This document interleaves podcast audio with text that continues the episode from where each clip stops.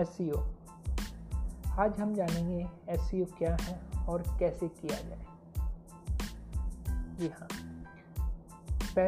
पिछले लेक्चर में हमने देखा कि डिजिटल मार्केटिंग क्या है और उसके कितने पार्ट हैं। उनमें से ही डिजिटल मार्केटिंग का एक पार्ट होता है SEO search engine optimization right तो इसमें हम लोग क्या करते हैं, कैसे करते हैं और इसका क्या फ़ायदा होता है? राइट और ये किन लोगों को करना चाहिए वो हम इसी लेक्चर में पूरा जानेंगे।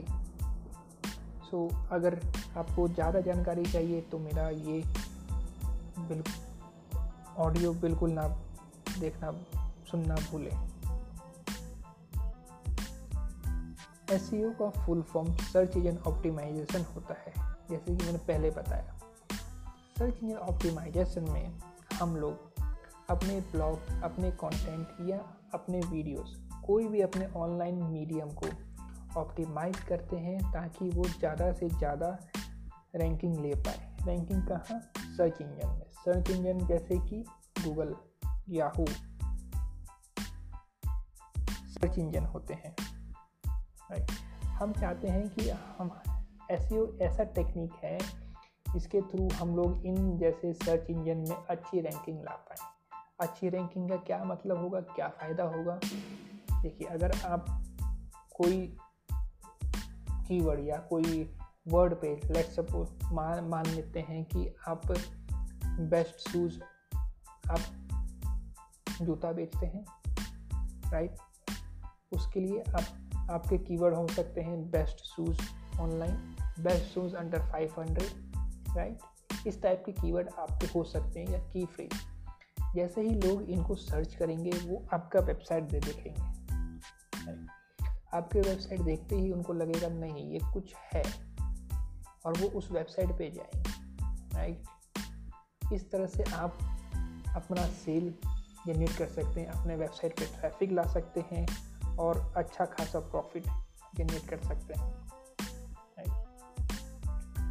तो एस किन लोगों को करना चाहिए? पहली तो बात है फिर हम इसकी टेक्निकलिटीज़ देखेंगे राइट एस में देखिए, काफ़ी टाइम लगता है, काफ़ी मेहनत लगती है राइट अगर आपके पास टाइम है राइट तो अब आपको एस की तरफ़ ही जाना चाहिए, बिल्कुल। अगर आपके पास टाइम नहीं है तो आपको पेड एड जो कि हम आगे लेक्चर में बात करेंगे, उसकी तरफ़ जाना चाहिए। सर्च इंजन में एक फ़ायदा आपको ये होता है कि आपको भले ही रैंकिंग लाने में, कुछ शो करने में आपको समय लग सकता है राइट बट लेकिन, अगर आपने एक बार वो रैंकिंग हासिल कर ली, तब आपको फ्री में वहाँ से ट्रैफ़िक या सेल्स जनरेट होता रहेगा बार बार हर बार लगातार।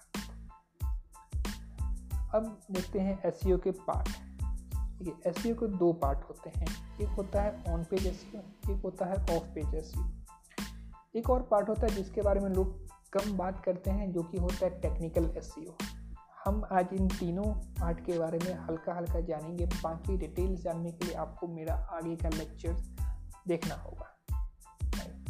तो चलिए हम लोग बात करते हैं ऑन पेज एस की। ऑन पेज एस क्या होता है?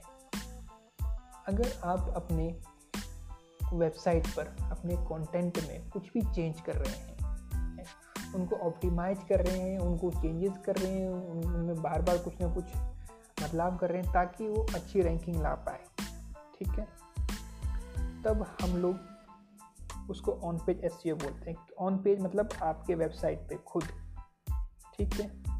एक होता है ऑफ़ पेज मतलब आपके वेबसाइट के अलावा जो भी आप काम करते हैं है ना, वो आपका ऑफ़ पेज एस में काउंट होता है। ऑफ़ पेज एस में क्या क्या चीज़ें आती हैं? ऑफ़ पेज एस में देखिए मेन जो इसका मकसद होता है वो है बैकलिंक ऑफ़ पेज एस में मेन जो मकसद होता है बैकलिंक लेना। और भी बहुत सारी चीज़ें होती हैं, बहुत सारे टेक्निक होते हैं बैकलिंक लाने का।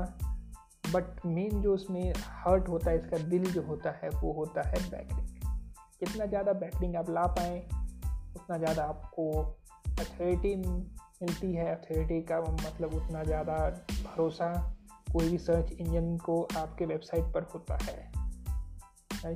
इस तरह आप अपना